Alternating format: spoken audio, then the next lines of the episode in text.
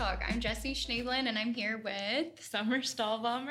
And today we are actually sitting with the Startup Junkie podcast. Um, we're here with Jeff Amrine and Michael Eisman. Um, so I'm just going to quickly introduce them and then we're going to chat with them today. Um, Jeff Amrine is the founding principal of Startup Junkie Consulting, um, and he's held a lot of senior leadership positions um, in nine startups, three Fortune 500 companies. Um, you've also held several University of Arkansas leadership positions and also served in the United States Air Force. Mm-hmm. So today we're very interested in talking to you about leadership. Um, and we're also with Michael Eisman. He's the Chief Relationship Officer at Startup Junkie. Um, he's assisted in over 500 new ventures. He's also a Walton College alum uh, with a finance degree uh, and an entrepreneur in his own right. And we're going to talk about that in a bit. Um, so, really, do you guys want to just tell us a little bit about yourselves? I had a really hard time keeping a job. Yeah. Oh, I think she did a lot better job than we could do. that was a great intro. Yeah. Mostly true. so, so yeah. Well, I came from a military family. Mm-hmm. This is Jeff Amrine speaking. For those of you that are on the podcast listening that haven't heard me before, but I came from a military family. Lived in a bunch of different places. Moved 33 times uh, during the course of my life. So lots of moving in the military learned to be very resilient. Never thought I would be an entrepreneur. I went to the United States Naval Academy and then spent six and a half years in the Air Force. Mm.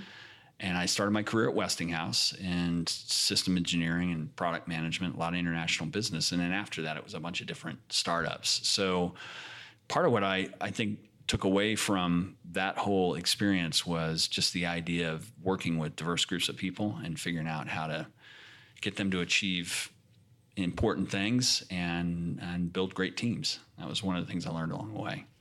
Awesome. Yeah. Uh, as for me, I um, I'll give you a few of the cliff notes. Um, but yeah, basically, I, I, grew up in Kansas City, and I um, went to high school in the suburbs there, and came to the University of Arkansas in 2010. And my junior year, I got an internship that I'm not just saying this because Jeff hired me for the internship, but was a pretty pivotal point in what my life has been over the last eight years or so. Uh, where I started with the ARK Challenge, and it was the first accelerator that had been put on in the state of Arkansas. Um, yeah. Jeanette and Jeff were leading that, and got to meet those two people who have you know introduced me to a lot of different people and opportunities that have really mm-hmm. helped. Um, since then, I took Jeff's class senior year and started a business called New Venture Development. Yeah, um, and shameless promotion. the, Walton College Entrepreneurship yeah, New Venture. Yeah. it's uh, it was a great class where we learned about how to formulate the business plan, effective communication in a business setting, uh, and you know got my first like nice suit then because we had to go do actual business plan presentations. And um, we did pretty well in the competitions and then ended up launching the business um, and then I ended up going and working at Cerner, which is a big mm-hmm. healthcare IT company up in Kansas City. Met a lot of great people, learned a lot, but it was not necessarily the fit for me. And about a year later, uh, Jeff gave me a call and said, "Come on back, we got a spot for you." And so I've been at Startup Junkie for um, it'll be one year in, on September first. More than or, no, no, no, no. Sorry, you, you're living in a time. yeah, it was one year to I the was like, day. You've done a lot. It was it was one year one to year. the day at Cerner actually, um, but it was it'll be three years on mm. September 1st. Sorry. Yeah, I'm getting That's old. Awesome. That's uh, awesome. You're not allowed to have those kind of lapses. Yeah. Michael was also an Eagle Scout and okay. was very committed to scouting. So he's yeah. he's been in a lot of leadership roles over his, right. his yeah. from a young person on. Yeah, for like seven years, I worked at uh, Boy Scout camp all summer long. And first, it was teaching merit badges like mammal study and teaching kids about stars and snakes. And then uh, ended up being the program director there for mm. the last couple years. And that was a awesome experience to yeah, lead a group of like 60, 16 to 20 year olds yeah, yeah. away from their parents. Do you teach also? Um, I read somewhere that you teach at the new school. Yeah. Or, okay. I teach an entrepreneurship cool. class there for their eighth graders. To eighth graders? Well. That's awesome. Um, what, you know, I, you guys have both been in a lot of leadership roles, but can you give us your definition of leadership or how, how would you define leadership? Uh, one that has stuck out to me is leadership is being bringing out the best in others, uh, and I also think that leader being the person who can define reality, um, or the, I think that gives a lot of the stability that the rest of an organization or a team needs. Um, so I think those are two that have always really stuck out to me. So okay, yeah, I, I, it's it's complex, mm-hmm. right? It's a complex subject, but I think and leadership can be differentiated from management, but leadership is not being afraid to stand in front, but realizing that your team is everything when you're a leader. You need to you need to figure out how to serve them well so that they can not only help the team achieve what it is you're trying to achieve, but uh, realize their own aspirations and goals. So if you if you focus as a leader on building great individual skills in your team and empowering people, then good things tend to follow. And there's one simple statement that I've always followed for lots and lots of years. And I think I heard it first from a, a, guy who was an instructor when I was in the Air Force. And he said, The secret to leadership is when things go well, pass along all the credit. Hmm. And when things go poorly, take all the blame. Hmm. so, so that's the philosophy that I try to follow. Wow. He does a good job of it. Yeah. uh, yeah. Anytime, and fortunately, things don't go poorly too often around here. We were talking before we went on about how I lost a podcast episode. um, like, yeah, our worst fear. Yeah.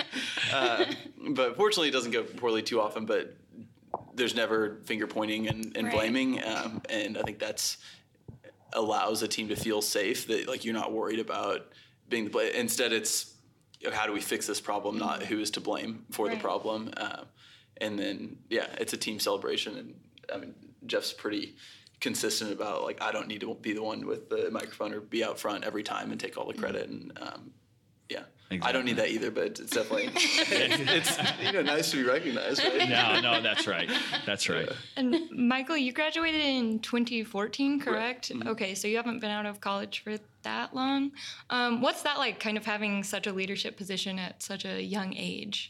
Well, I, uh, I I'm not over a big team. You know, I've you know managed the um, or led hopefully uh, intern positions and it, but we're a pretty flat organization and so um, i'd say more of my leadership would be like leading a project that you know that i'm like the the point person on and then the rest of the team is the support. It's kind of matrix style in that um, a, a, lot of times. Uh, i think that I don't know. You're never ready for. I mean, you're, you're, never qualified for something until you've already done it. And right. so uh, I remember talking to Jeff probably 18 months into my role here that I'd finally learned this word imposter syndrome, and it did a really yeah. good job when I read it on Wikipedia of describing this. Like, I'm not qualified to right. do this job, and uh, one, just having the name for that kind of helped me realize that okay, you're not going to be um, Can you tell us a little bit, just for our student listeners, what is imposter syndrome? Yeah, basically like not feeling like feeling like you're in a role that you shouldn't be in, or that you're underqualified. And like, yeah, I would not want a doctor with imposter syndrome. uh, but oh in a lot of these like loose roles in like entrepreneurial ecosystem development, which is kind of the big mm-hmm. bucket that the work that we do falls under, it's a pretty new field. There's not like you know books from 100 years ago about this and so um, I think having that conversation with Jeff, he's like, Michael, I haven't been qualified for anything I've done for the last 35 years. so, That's really true. Uh, yeah, the, really true. Like that, like those opportunities, like you'll, you know, believe in yourself, that you'll be able to figure out, figure mm-hmm. it out, and then um, just know that you don't have all the answers, and so kind of put that, like, keep that learning mindset that, right. um, you know, everyone that you meet has something to teach you, and and so um, I think those have been really helpful. One, just kind of naming that, like, oh, that's the fear that I've had, or that's the right. the syndrome that I've had, um, and then putting yourself in those uncomfortable situations mm-hmm. sometimes because that's where growth tends to occur the most. And, and he does lead every day. That's the one thing I would, uh, and, and, and sometimes it's informal leadership. So, for example, the Young Professional Summit worked on for the last two years. Which we both attended. Yes. One, one, of, one, of, the key organizers for that. And, and one of the secrets to leadership is being able to influence in a positive way mm-hmm. people to get things done that aren't uh, direct line reporting to you. So mm-hmm. people from out in the community or whatever. I mean, if you're leading, you're not always leading because your name's on an org chart. Right you're leading because you're trying to get something accomplished and people look to you as mm-hmm. being catalytic and helping make that happen and that's what defines our chief relationship officer every day that's what michael does putting you in the spotlight i feel like yeah. yeah. Yeah, we both attended the Northwest Arkansas Young Professional mm-hmm. Summit. Um, it was really awesome. Actually, Michael, your session was one of my favorite sessions. uh, because uh, I hope I can talk about yeah, this, yeah, your, your emails yeah. and stuff that you talked about. So, Michael talked about. Uh, basically sending emails to himself from the future. But to the Um, future. To the Yeah, future. from the past. I From not- the past to your future self. I've self. not figured out. Gotta do it the other way. I, my Let stock that portfolio would be, be that would be better. way Yeah. cooler. So maybe I misunderstood. No, I'm kidding. Uh, no, it was really interesting because you were talking about, you know, sending yourself these emails. Um, at first, you were really hard on yourself, and then eventually you became a little bit more forgiving um, and they became more positive. Um, and to me, I think that reflects a little bit about uh, that student mindset too, about being really hard on yourself in the beginning and thinking like you're not good enough or you maybe can't do it. Um, so, how did you? What what kind of started that change of like maybe right being nicer to yourself? I Uh, guess. yeah. So yeah, for context, it's Yeah. Mm-hmm. called it's called futureme.org. Is this thing that I stumbled upon in like 2013, and basically you can write an email, schedule a date that you want to send it to, and then send it out. And so sometimes it's like, hey, check this out. Like Right. I know you're gonna like this in six months. sometimes it's like predictions about the future, and other times it's just like a really awesome way to process because Mm-hmm. you're writing for an audience of one and it's like there's no filter if you're writing to yourself and, Right. um, and I did almost prided myself on that. Like I'm not letting ego get in the way Mm-hmm. of, uh, you know. So I am going to be hard on myself. I'm not just going to celebrate and talk, tell myself how great I am. Mm-hmm. Uh, but it, then I so I heard Tim Ferriss. I'm a big fan of his Mm-hmm. podcast and a lot of things that he puts out. Uh, he said this in a way that resonated with me but basically like i realized that the internal voice like the way i talk to myself i would never talk to you that way or anyone else Right. so how do i think that that's productive or acceptable that um, and i wasn't going through like an awful depression or anything but i, I just kind of realized that like I deserve better. So I started signing signing those emails, and I'm still like give myself tips, but now it's like love Michael at the end of the uh, and that's So sweet. It's a fine line between being helpful to yourself and going over to the narcissistic side of. So I've So got do you have a Jeff to mirror in front of you when you're, me down. sending those emails? Oh, Yeah. I love me. But yeah, Jeff will keep me humble here, so I'm just gonna keep staying around him on these podcasts. I think I want to start writing myself emails. I think Yeah, that yeah. used to be something I did. It's, it's a really clever way to do journaling. You know- Yeah. You know, it's it's similar to to there was there was actually a professor here named named Dr. King that was in the Master of Science for Operations Management a few years back. And he also happened to be a Naval Academy guy. And so we struck up a rapport, and that was when I was getting my graduate work completed. And he had us do a career strategy playbook. It's kind of like a business plan for the next five years of your life. And it had some of those same hmm. elements where you'd you put specific targets out there and goals, and they weren't all business related. Some of them were personal and whatnot. But it kind of forced you to think with an with an endpoint, or at least an interim endpoint in mind. It was very helpful, really. And Yeah. every now and then, I'll go back and look at what I wrote in 2007, eight, or nine, and say, yeah, pretty did that, didn't do that, you know, that kind of thing. But it's it's a good And idea. if you've got that future point, uh, Deb, Debbie Millman, who's a really awesome uh, designer, like graphic designer, and a lot of other things, she talks about this like um, the 10 year how to design a life. I can't remember exactly what she talks about it uh, or what she calls it, but basically you write what a day looks like in 10 years. And it's a lot easier to get to that destination, even if it's way, you know, pretty difficult to, even if it's like a, ambitious goal, it's a lot easier to get there if you know where you're going. And so to just kind of define that um, future point, then it makes all the other kind of micro decisions a lot easier. Uh, so yeah. That's awesome. It's part of the journey. The microphone's on, isn't it? Are you adjusting it for me? getting you. So, or did you, you you muted it as usual? So there's just going to be this blank space where Jeff goes off the rails and you hear nothing for a little while. Just a solid beep. Yeah, exactly. I like I like what you said about plan, you know having that plan because that's something that you know Shelley Simpson, the keynote speaker at the Professional Summit, mentioned too is having a mission statement, um, and to, to like help help you guide and shape you know the kind of person you want to be, the kind of mm-hmm. goals that you want to set. And to me, I thought that was just I don't know why I'd never thought of that, mm-hmm. creating a mission statement for ourselves when we do it all the time for careers. Mm-hmm. But I think that's along the same the lines. idea of a purpose-driven life, right? Right, And you can answer that why question: is why does this matter, and Right. why is it going to matter in the future? It makes a lot of difference. It really does. Well, what um, I'm curious, like Jeff, if you ever like, are you actively looking for ways to sharpen your leadership skills, or like, how do you engage with the concept of leadership on a day to day basis?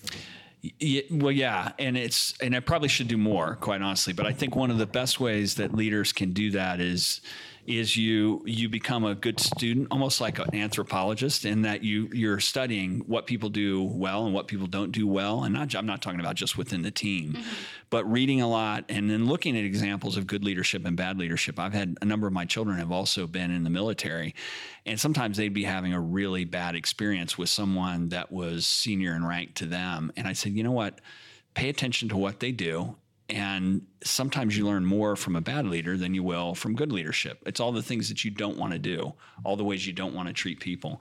So I, I, think being a student of human nature and being an observer and paying attention to what what leaders do that you really admire and what leaders do that are in it for themselves and i wouldn't call them leaders i think being aware of that and then constantly being a little bit reflective and introspective about could i've handled that differently was I was I treating the team the way I should have treated them? Was I a little too harsh? Was my sarcasm not appreciated in that instance?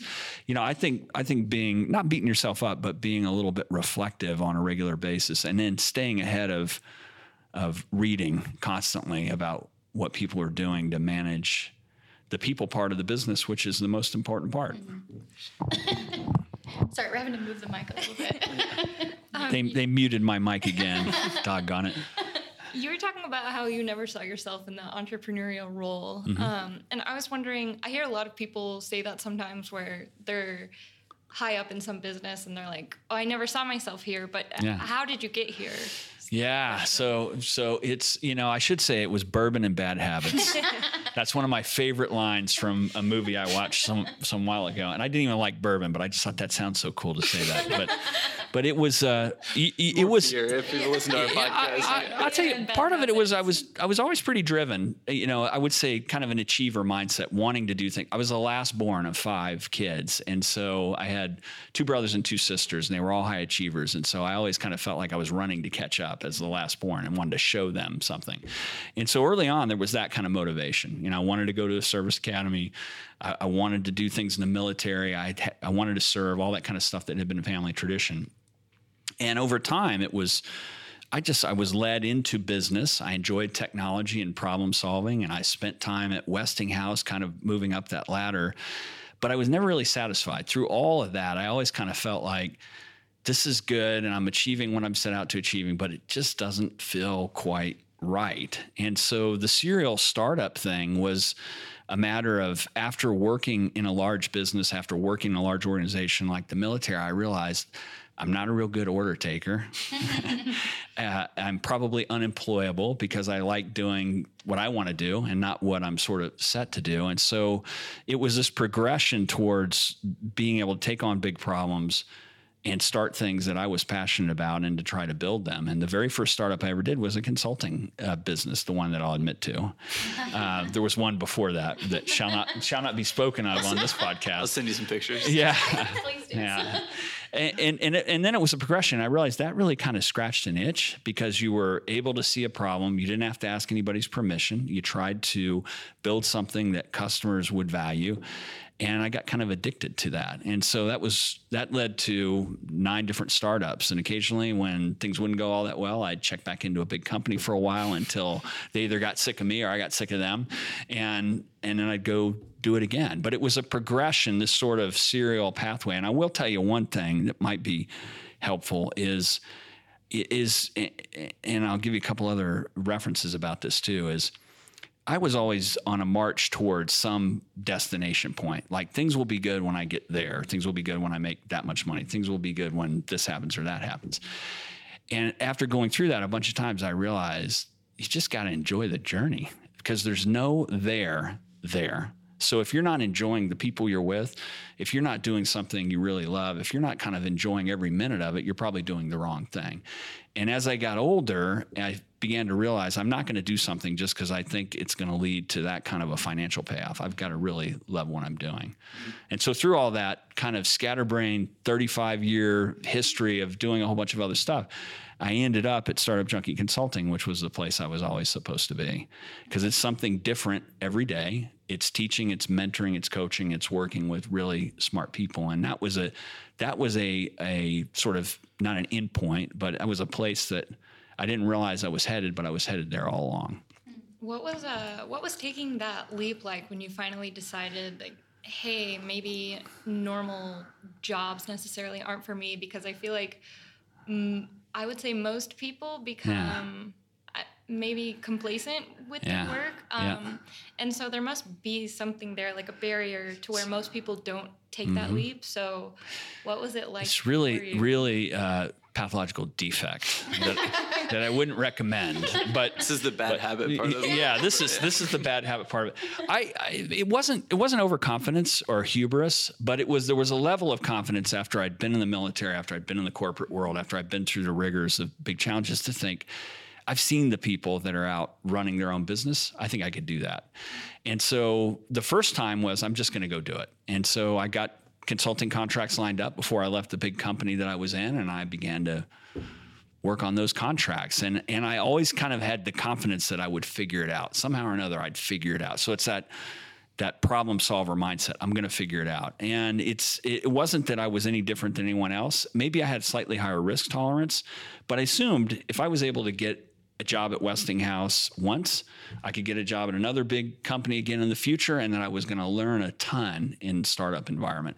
So I did. And the other crazy thing was I didn't start the first business real business until I had two kids and one more on the way, which is exactly a recipe for divorce and unhappiness. And I'm still married to the same woman who, who, who will be canonized with sainthood at some point in the, in the future for putting up with all this. She was the one person that watched our Facebook Live leading up to this. Uh, see, there you go. There you go. And, and a good sounding board and somebody that's really kind of kept me grounded over the years and been a partner in a number of businesses. But it was the confidence that I would figure it out. Yeah, that was what buoyed me. And what I try to tell people when they're really apprehensive, they've been in this good corporate setting, they're making all this money. I said, listen, if you're employable today to where you could be senior manager, director, whatever in that company, you're going to be even more employable after you go through and try to pull something together for yourself. That's Not everybody buys into that, but that was that was what worked for me. Now, when you said you just kind of figure it out, when you started that first um, startup, did you have a detailed business plan, or did you go into it sort of like, "Hey, I'll figure it out"? No, well, no, I'd come. So, so no, it's a good question. I had come from the old school way of thinking about that. Bear in mind, the very first one I started was in the '90s, early '90s, and I'd had a an MBA level new ventures course, and I got turned on to the whole thing of you know writing business plans and figuring out markets. And so, yeah, the the first two I had, I had real business plans against those that were mostly wrong. It was good exercise in fiction. It probably ought to be get a Pulitzer for the level of fiction in both of them.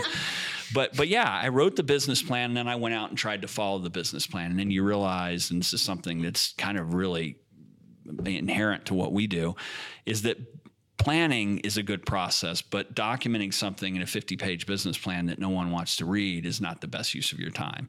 But uh, challenging your assumptions and trying to figure out what works and what doesn't, that's a good exercise for sure. So, yeah, I did have business plans.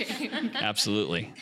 I always wonder that because I see people, I guess, creating their own startups, and it kind of looks like it jumped out of nowhere. But Mm-hmm. you know that probably for them to be successful, there has to be a lot of planning. Yeah. a good business model where where you really understand are you meeting an unmet need? Or can you differentiate mm-hmm. yourself in the market? And that's that's really what we teach at startup junkie is the way it's a thought process to to fall out of love with your own ideas and to really listen to what the market tells you through doing good customer discovery. That's something we teach and we we are big believers in that process.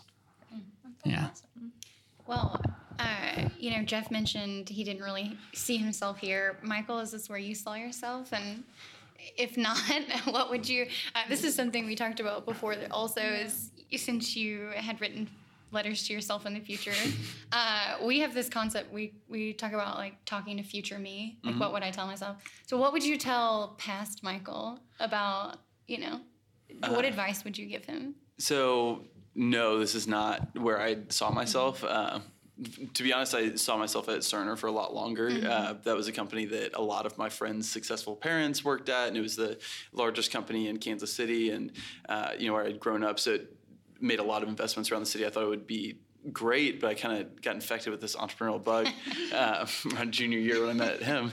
Uh, As one does. but so th- there was kind of a shift there that oh, okay like you can go and you know start your own business. In my senior year, um, Jeff had actually introduced me to Tim McFarland, who is next door, and he runs Elevate Performance, which is a, a you know they have leadership forums, CEO forums, and so I get to be a fly on the wall to all of these different CEOs and leaders of small to mid-sized companies as they process their issues and try to understand and you know help each other out. And so learning from them, but also it was Tim and I, and so I was doing invoicing, I was doing coffee, I was putting agendas together. It was a mm-hmm. very like I could see very tangibly the value that I was adding, and I didn't really feel that in the large role. And so that it was around 2015 that I knew okay, I, I need to change something because this isn't. Um, that was when I was at Cerner. I need to change something, and that was when I talked to Jeff. For for me, it's been more of um, just kind of following opportunities and then the network effect. And so I think relationships are, you know, people like doing business business with people that they like. And if you if they like you and you make a positive impression on them then there are going to be more opportunities that come up. And then taking advantage of and, and making the most of those opportunities i think what has led me here which is uh, you know hopefully there's a lot more growth here and a lot of other things that i can do in in my career. Um, but someone actually just asked me recently like why northwest arkansas? Was someone yeah. um, interested in entrepreneurship in kansas city who i'd known from there. And it was really coming down here and then like ha- that internship that really changed a lot of things. And it wasn't like that was that's the only reason that I'm here today but that started and then it was just taking advantage of different opportunities whenever they presented themselves and taking interest in other people who are doing interesting things and then um, and learning from them, and then other opportunities kind of arose. I know that was kind of a long-winded answer, but no, no I didn't expect to be here, uh, but I'm glad that I am here. Yeah. What? Um, I mean, I'm sure it was kind of scary. I mean, your degree's in finance, mm-hmm. right? I'm, I'm, sure it's kind of scary to kind of move out of that role and into something completely different. But what would you tell? I mean, I guess I, I'm kind of asking like, what would you tell past Michael? Because I'm curious, like, what would you tell students who are maybe kind of struggling with that same thing if maybe they feel a little mis out of place in yeah. what they're doing. Or like they can only be in one box. Like if you get a finance degree you have to go into finance or okay. something like that. Um, so that's a really good question. I It is your sage wisdom? Yeah. Um, so I, this is I, I, recycle wisdom a lot more than come up with sage wisdom. But um, i read recently like you know the follow your passion is a great mm-hmm. soundbite, um, but a lot of the people who are saying follow your passion also worked 60 to 80 hour weeks for you know two decades and now it's a great soundbite whenever they're giving a commencement speech but uh, work hard like that's that's a, a, big part of it and and you know treat people like be friendly treat mm-hmm. people like like they're your friend not like it's a transaction and i think those are probably the two things that um, that might that I would give myself advice that I've you know learned over the last few years and hope to you know continue to learn. But yeah, treat people like they're a friend, not like they are a means to your end or like you just need to get something from them. Because if it a relationship starts transactional, then it's hard to build to be relational. Right. Um, and then yeah, just work hard and do what you say you're gonna do. and and then yeah, like I'm not doing finance stuff every day, and I think that um, we are kind of just with our current system. Like you, you've got to specialize to some degree, but you know, you can start a new career at 30 and then at 40. Like you can do a lot of different things, and yeah, don't feel just because you're learning one thing that you're narrowing yourself into you know one percent of the possibilities that are out there for you. Michael's a good problem solver, and he's good at critical thinking, and he figures out how to say yes to things. And I think that oh, as an employer, as this what we look for when we hire people is people that are can thrive a little bit on chaos, that don't mind a lack of structure, and that are good problem solvers that will figure things out. So we always kind of describe the perfect person for working in startup junkie as somebody that's a Swiss Army knife. It's like, hey, hey, we got this opportunity to do this, and it's like, let's figure, figure, it out. Figure it out. Let's figure it out. At one point, uh, that was my title on the website. It wasn't chief relationship officer. That one's kind of yeah, yeah. But then I think we were applying for a grant, and it didn't make as much sense to it, it sound bad. So. Uh, I think one of our core values or our mantras is like serious people who don't take themselves too seriously. So we yeah, try to try to keep that. Yeah, yeah, it's really true. Well, it makes y'all like very approachable, you know, which I, I I've seen y'all around everywhere, even before we kind of in, engaged in a conversation. Thank you, Summer. Uh, but I've seen you everywhere. I've seen your face everywhere. I've kind of like heard a little bit about you. We heard the podcast. I started listening to the podcast. That's kind of how I got like, who are mm-hmm. these guys? it's like, and then I saw that you were teaching. Jeff totally But- had like a, a, a fan moment where he was walking on That was a good day for me. It's like, oh my God, somebody I didn't even know said, I've seen your podcast, heard your podcast. I was like, wow, that was good. That was a good day. Michael, I met a Oh, fan yay. today. Yeah, That's that's- awesome. I told Michael, I said, we have five confirmed listeners now. This is awesome. Four, my four kids and someone I met today. So. That's awesome. Well, whenever we uh, try to get people on the podcast, I love to do it in person. Like I Sure. love to be Oh, able yeah. to connect with them in person. And so when there's someone I'm interested in, I'm like, how can I connect with them? Um, I'm not stalking or anything. Yeah. Like I'm No, not trying no, to no, run no, into no, people that's fine. But it's like I, if I know we're close, and what's funny is I was like, okay, how, I know Jeff is at the U of A. How can I get in touch with him? And then I swear, the next day, Jeff just comes walking up the stairs. Will, Willard J. Walker Hall. I think I was going to class and I, was- actually. I had to be somewhere, and I was like, I gotta talk to him. That's so awesome. It's a sign. yeah, it was a sign. Yeah. I love it when things like that happen. Like as soon as you think about it, uh, yeah, those are fun. Yeah, it's got like the Bernie or no Baader Meinhof effect or something like that. What is that? Google it. It's like Okay. when, as You soon just as you s- totally made that up. Yeah. No, no, Yeah, no, no. All right. It's recycling I'm wisdom. uh, but it's basically like as soon as you learn a new word, then you see it, or like Oh, you think about someone, you see him, but Yeah, it's like where you can't explain it. You'll you'll hear no, that I've term this. all Yeah. the time now that Yeah. I've taught it to you. Mhm, Yeah. It's, pre, Yeah. it's precognition. We're all actually just a simulation. Yeah, that is such a weird feeling though when you're like think or you discover something new and then it's everywhere all the all the time. Baader Meinhof phenomenon. Okay. That was a real thing. It's real, wow. yeah. Good for you. Can I see how you, like how it's spelled? I just want to. Did you make it? Is there like? Did you make the Wikipedia? That's this is right. how stuff works. It's a works. spoof. It's a B A A D E R dash M E I N H O F. This is the first time I've ever oh. taught Jeff something on a podcast. Nah. I always learn like he's like you know you know what that word means. What's the 23rd element on the periodic table? I actually did run back there and ask them that because I was working through some kind of creative oh, process. what is it? Vanadium. Oh my goodness! What's vanadium? I have no idea, but it's on. It's a 23rd element on the periodic table. I Some kind of metal. I don't know if this is relating to leadership, but one thing that Jeff can do, like he, his mind is like a steel trap. Like he remembers the most With lots of holes in it. Names from like the '70s or song lyrics from the- what the '30s. Not that. Not that far back. but he can, yeah. He's that's one thing that Jeff has definitely got as a competitive advantage. I don't know Amazing if it's like a bunch of recall. vitamin I D or guess. something. Yeah, maybe. I envy people who can do that. I cannot do that at all. I what I listen to the Joe Rogan Joe Rogan podcast Mm-hmm. occasionally, and I know that they have that guy in the corner who kind of looks everything Yeah, up. he talks to him. He's like, Yeah, "Hey, he's yeah, like- pu- pull that up." Yeah. yeah, he would have just googled what you were talking about. So that's kind of what I do. I'm like, I know that's a thing. Let me look that Yeah. up. Not very good at recalling it though. We were gonna ask you guys about your um to tell about a leader in your life who inspired you, but since you can remember everything, can you tell us about like a leader from just a long time ago who inspired you? Wow. So, well, there was this guy named Moses. No, no, not that. That one's well documented. Uh, he spent 40 years in the desert, and somehow the people didn't kill him. It was great. Uh, you know, I would have to say that one of the leaders that had the most influence on my life was my dad, and uh, he was a, he was a career command pilot. He he actually. Uh, signed up for the military uh, during World War II by riding his horse from their farm in to sign up for Navy pilot training.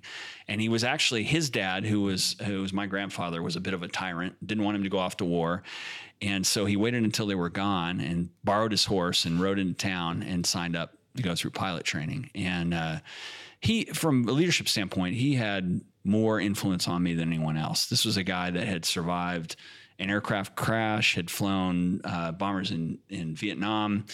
Uh, you know, had built a great family, was gone a lot. So the leadership lessons I learned from him were pretty simple. It's like, do what you say you're going to do, and treat your people right, and most things will work out from there. But he had real influence on me. A lot, a lot of people will see, they'll see people in politics, they'll see people in sports, or they'll watch someone like John Wayne, a cowboy hero, in a lot of military movies, and they have this image. That's who I grew up with, and he was the real deal. You know, member of the greatest generation for sure. So my dad was probably the best leadership influence I had, hmm, for sure. What an incredible story. Yeah. Uh, It was awesome to be able to meet him too. Yeah, yeah. He actually came in here. He's deceased now. He passed away last year, but he came in here and uh, kind of held court back there in the back office, and he still had a pretty good sense of humor too. I think he told some, probably told some pretty inappropriate jokes when he was here, but you know, you can't help it. Old military guy. That's what we do.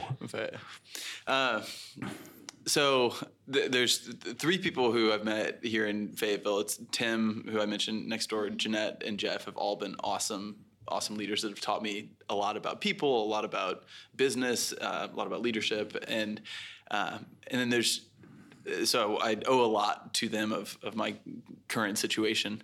Uh, but there's one person who I want to recognize, or who I, when I was thinking like, who's one person like in some, a couple things that they taught you. I worked at a Boy Scout camp for, like I said, seven summers, and there was a um, my, my last two summers I was a program director, and before that I was running the Nature Lodge. And the camp director for the end, his name was Matt Wolf. He was in his early 30s. He was in an 80s band, uh, like full dress, uh, pretty called Retroactive. You guys, they still perform. Uh, and like a, a teacher, but he just um, he had a, a few just kind of simple. Um, things that he, I, you know, he would say over and over, um, or consistent traits that I really looked up to.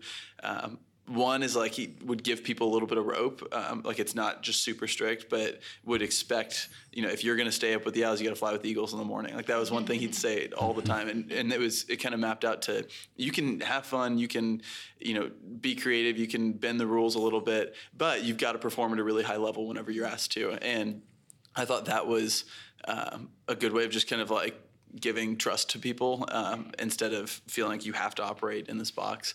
One of the things he taught me was sometimes you just got to stir their mashed potatoes. Um, and so there's like, What does that mean?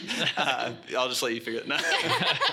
well, in there. so uh, yeah, that's not quite a mic drop. Uh, but, but so he, uh, you know, you've got 500 different people, and sometimes some people just like want to be taken care of. They want to know that like they're special, and and uh, he said that when he uh, lived at, or he was living in Kansas City, he was working at a restaurant.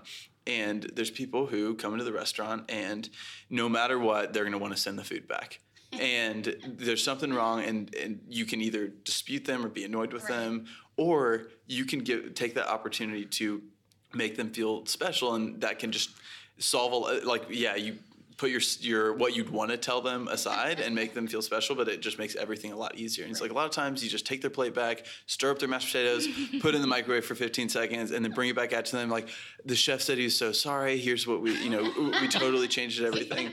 But all you got to do is stir their mashed potatoes a little bit and make sure that like they feel special. Like that that's something that um, that, like you can it's not that difficult to solve a problem because a lot of times it's like people just need to be taken care of that's not something that we can like apply to every situation but It's applied to the service industry, like Yeah. actually in We've food both been for in sure. Okay, yeah. so long, and I can tell you I've stirred many a mashed potato. Yeah. yeah.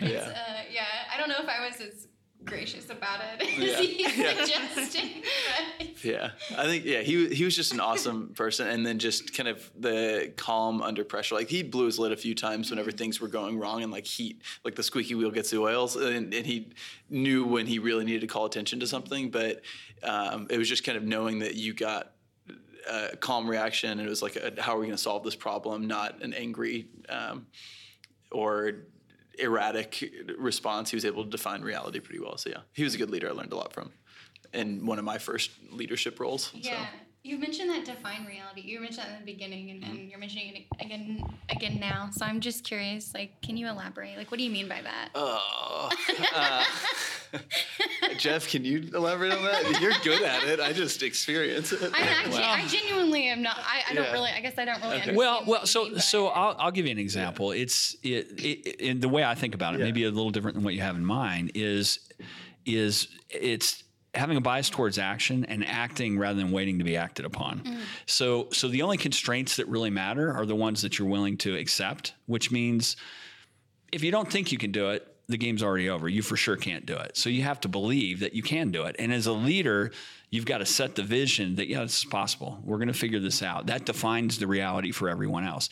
If you go into it, and I'm not saying to be Pollyannish or whatever, or just, you know, not eh, have a fantasy about it, but really setting a, a an aura of positivity that if we work together, all things are possible. I think that that's part of what you had in mind. Yeah, absolutely. Uh, and and yeah, when when things are, sometimes it's being that final decision maker or. Um, just kind of stating with confidence, this is the path forward, uh, and that can be you know, in our organization. That's Jeff. Sometimes it's Haley. Sometimes it's Brett. It's me. It's like anyone can be that person who says, okay, there's all these different inputs, all these different people, all these different organizations. Um, you know, finances are obviously like a, you know, part of a, a decision, but eventually here, like it's all on the table. This is this is our path forward, and defining that, um, I think that can be part of it. But yeah, Jeff, I think you described it pretty well. Um, yeah, I guess if I say something twice, I need to be able to the, explain. the, the other thing I'd say too is have is having a, a recognition that people's per- perception defines their reality for them. Mm-hmm. So as a leader, you can influence their perception by assuming positive intent, something we talk about a lot, and figuring out how to collaborate with people. And, and not looking for the worst in an individual's action, but assuming the best, you know, and, and that tends to karma, that Hindu concept of karma is really something I believe strongly in. Is if you if you're a, a force for good and a force for positive things, there's always the powers of progress prevention out there that for whatever reason are going to try to distract you or or push down an effort that you're trying to make. If you're positive and you keep pushing forward, good things will happen. Mm-hmm. Even with the small setbacks. And I think the leader sets the tone and defines that reality for the people around them. Thank you, Jeff. How was that? that? Was, that was good. And that, uh, yeah, that conveyed the feeling really well. I, I like that. I mean, I, I- I just wasn't quite sure, you know, how, what that meant to you. Sorry. He heard that. He saw. He read that in a Dilbert uh, cartoon, and he thought he thought he heard the pointy haired boss you, I say that. just- I just recycle wisdom, right? oh my goodness. From the best sources. right. From the We got all the best sources. Scott Adams, who writes Dilbert, he is an awesome person to He is. Oh, okay. read up on. He's got a lot of cool things outside of um, Gilbert. outside of Outside Dilbert. of Yeah, Dilbert, Uh, okay. you can you can learn a lot from reading Dilbert Yeah. though, because the stuff that he highlights there is not too far from the reality that's defined in places that have really bad cultures. Truthfully, so Mm. Yeah, he's he got. There's a, a book, How to Fail at Everything, or How to Fail at Almost Everything and Still Win Big, and that one I, I loved that book. Was. He goes to like goes through 19 different failures, and Yeah. uh, one of the things I took away from that book was something doesn't necessarily need to be true for it to be useful, and so like you can really try and make sure everything that you believe or think or all of your different principles are absolute truth, and you can defend them, but like that's not like that's wasted energy. Like if you believe that every time you learn a new skill, it doubles your chances of success, then yeah, like that's not statistically going to be true, but it's pretty useful if you believe that. And um, and so and he talks about how he was not the best corporate banker, or, or I think he was at. Um, IBM maybe for a little while. He, he was not the best corporate employee. He was not the best cartoonist or um, or you know drawer, and he was not the best comedian. But when he put that he's pretty good at all three of those together, he's the best business comic in the world. And uh, so yeah. That's interesting. Yeah, yeah. I have to check that out. Yeah, I never, never heard so much about Dilbert. we love it. Yeah. he actually predicted that Trump was going to win like 18 months before the election. Oh, really? And I thought he was the first time I'd ever seen Yeah. anything about him. He was predicting that. I was, and it was when it was like a long shot, and he was more of a Right, comedian at that point. Uh, unbelievable at that yeah, point. and he made like stated out this whole case about how he's using psych- psychological principles to, Yeah. and that he's going to win, and he was right. So I think honestly, a lot of people kind of said the same thing, and we didn't listen. Yeah. Like, no, Right. that can't happen. yeah. What other? Uh, just I just remembered that you talked about uh, predicting things, giving predictions for the future in your view. What kind of things did you predict? Do you remember any of them? Uh, some of them are still out there in cyberspace. Uh, I so I Did any of them come? Like, did any of your predictions like? Yeah, so this is the Back to the Future me uh, Yeah. letters. I there was one time where I was like starting a relationship, and then I wrote a letter to like three or four months. I think it was like four months down the road, where it was like telling myself all these things are that are good about it, but then if these things happen, then like no, like it's okay that it ends because that's Oh, not the okay. relationship that you want. Yeah. And it was like all of, and I got it like two weeks after we had broken up, and it was like all of those things happened, and just like, oh hey, how did I know? Like, so that was a interesting one. The, pow- the power of suggestion, huh? Yeah. Uh, but uh, there's uh, there's one that is will probably come back in like 2026 where I just sat down and wrote for like two hours about all these different things, and I don't remember very Hmm. much that's in there.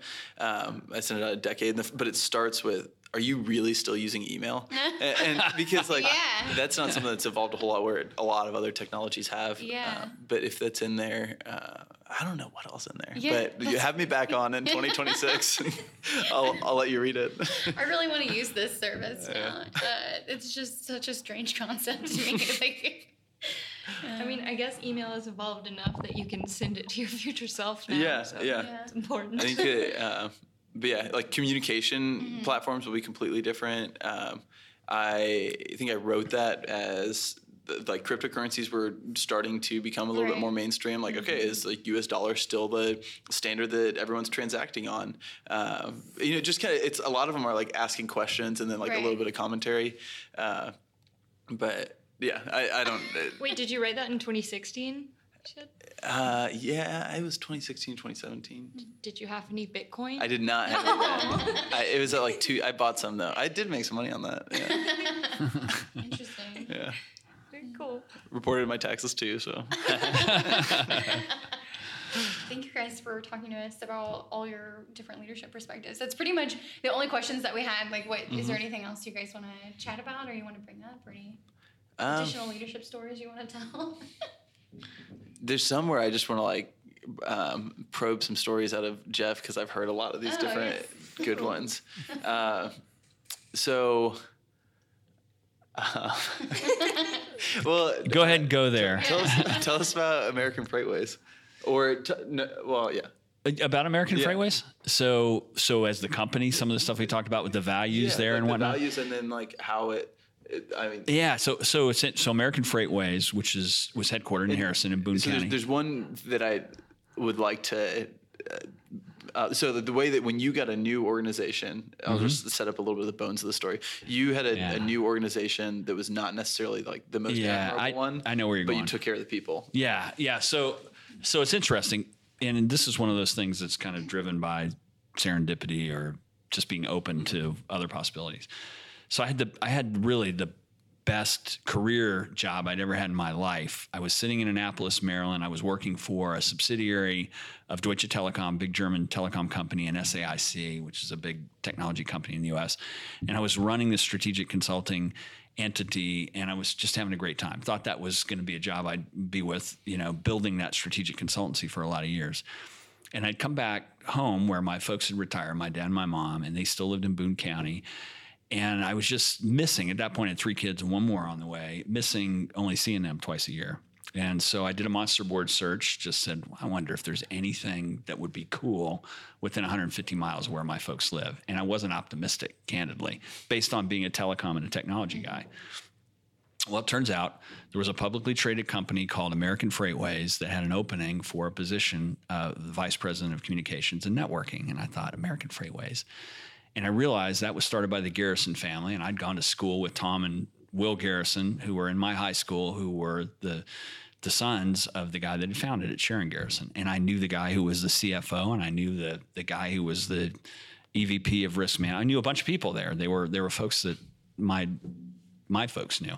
And so I applied, I got the job, and I went there and I thought this will be great. My my wife, who was kind of a cosmopolitan person, we'd lived all over the country, went from living in a place like Annapolis, Maryland, that you got Washington, Baltimore, to a place that had 13,000 people. Uh, and it was a little bit of a, a cultural shock for him, but for her. But when I when I got in the mix of the, the job, I realized that my assignment was to take all the functions that the chief information officer didn't want to manage. So it was like the isle of the misfit toys, if you're familiar with uh, Rudolph the Red-Nosed Reindeer. So we had all these functional areas. So I had switchboard and I had IT management, project management, and I had networking folks and all these disparate functions. And everybody in there was underpaid and they were really angry at each other because they were all kind of fighting for position.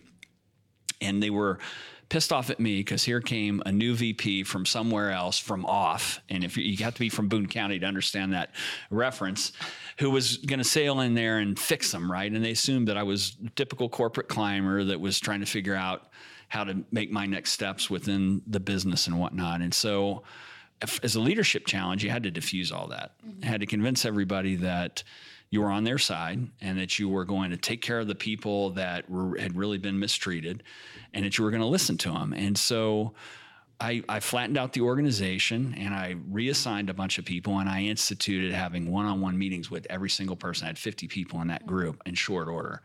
And I said, listen, non attribution, non retribution. Just tell me what we're doing right and what we're doing wrong and what you think we ought to do. And by going through that process in that first year, we went from a place where people were really literally ready to kill each other to probably the best technical organization in the whole company. And I stayed there for through the acquisition by FedEx, it became FedEx Freight, and then my fund meter pegged out because I had a boss that wasn't worth the dynamite it take to blow him up, and it was time for me to go. that's a that's a terrible thing to say, but we we didn't get along. He was more of a corporate climber, and I was somebody that didn't manage well up. I, I was much more about we're going to perform and we're going to take care of the team. And I'm, I wasn't political at all. Mm-hmm. So I stayed for two more years and then left. But that was, in terms of leadership, things I feel good about in leadership, getting that organization right and on the right path was one of the things that I'm pretty proud of over a, yeah. a long career. Long winded answer, but that's awesome. I mean, that was I, it. I've definitely yeah. been a part or worked for people who didn't listen. And I think yeah. like leadership is also about active listening. You have to. yeah, and I think people miss that a lot. Mm-hmm. Um, and when it doesn't happen, just as someone who's worked under some poor leaders who shall remain nameless, that really to me was like the the the characteristic or the trait of leadership that I I think I work the best with is someone who can listen and collaborate and mm-hmm.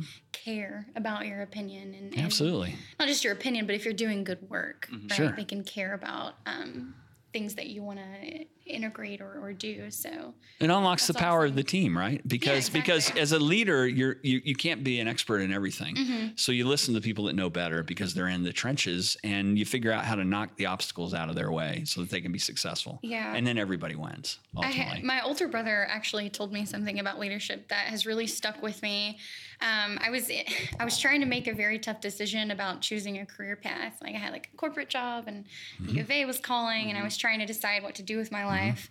And he had, you know, we were talking about leadership. Um, so I was taking on a management role, and he told me that you never want to be the smartest person in the room. Mm-hmm. And I know that's recycled wisdom, and he mm-hmm. he he brought that from somewhere else, but he talked to me about how he did that because he's a programmer and he works with um, a lot of these really talented you know coding people i don't know much about that world so mm-hmm. i don't know what they do but he told me that and it really stuck with me mm-hmm. and I, I, feel like being able to listen to that the people who have better ideas than you or smarter than you mm-hmm. in other areas has been like the most impactful uh, sort of leadership characteristic mm-hmm. that i've hopefully tried to embody i don't know so, so you're exactly right say yes no no you're exactly right that's I think yeah, that's good. I think to that note, like the smartest person in the room, that kind of um, you're thinking about a whole person, but mm-hmm. know that like other people have different strengths, and like right. depending on the topic, like there are going to be experts. They're going to be the people who are smarter, and if you can look at people. Um, for those specific strengths versus like the whole person where you see those weaknesses yeah. too it allows you to kind of separate any of that like you know competition or emotion Absolutely. there and like and really value that you know the intelligence that they bring mm-hmm. too. So. Mm-hmm. Yeah, and if you're hopefully you're hiring people who are you know smart and, mm-hmm. and, have a lot of stuff to bring. So I feel like when you're engaging that process of like who am I going to bring on my team, you can see that you yeah. know like they have mm-hmm. strengths that complement what I'm already doing or what I mm-hmm. want to do or what I can't do really. Right. Mm-hmm. um, and then you can have a good team that way. and it requires the self-confidence at a leader to be not threatened by that you know if somebody if you if you end up hiring someone that ends up being the ceo of a company you're in then good. Yeah, mm-hmm. you did you did better by the company. You might end up working for them someday. And that's something that requires a level of of self-confidence or are just being kind of comfortable in your own skin to mm-hmm. realize that you're not going to help anybody by holding down the talent and trying to take the credit. But if you empower all those people great things are going to happen ultimately for mm-hmm. everybody. Yeah, I Yeah. agree. Kind of remove the pride and ego aspect. exactly Look at like the culture and the company, the organization. and Yeah. I think you have It's to a lot easier to do, like say than It do. is. Yeah, It it is. is. I've definitely been in those positions where like I I get punished for being for doing a good job, you mm-hmm. know, and I think some people can feel that way when they're mm-hmm. under a leader who is threatened by that uh, mm-hmm. ambition or that movement. It's like Yeah, I heard somebody say that kind of early in my career. The first real non-military leadership position I had, he said, he said, "You're you're uh, you're making these other people look bad. You know, you're working too hard." And I was like, "I don't know another way to do it." Right. I, I mean, I I'm not going to not do what I do. Yeah. And and I think that the, when you hear that kind of stuff, that's an example of bad leadership. You know, don't don't work so hard. You're making everybody look bad. It's like, well, sorry. That's you know, communism is dead, right? It, that doesn't work. So anyway, Should we end it on communism Uh, as yeah, I dead? think that's good, right? I think that's a good Mic drop. awesome. Thanks for having us on. Yeah, this has been so you much fun. Much. Yes, it's been great. Thank you so much for listening to our collaboration with Startup Junkie. Make sure to listen to our next episode on October 1st, where I sit down with student body president JP Garahan.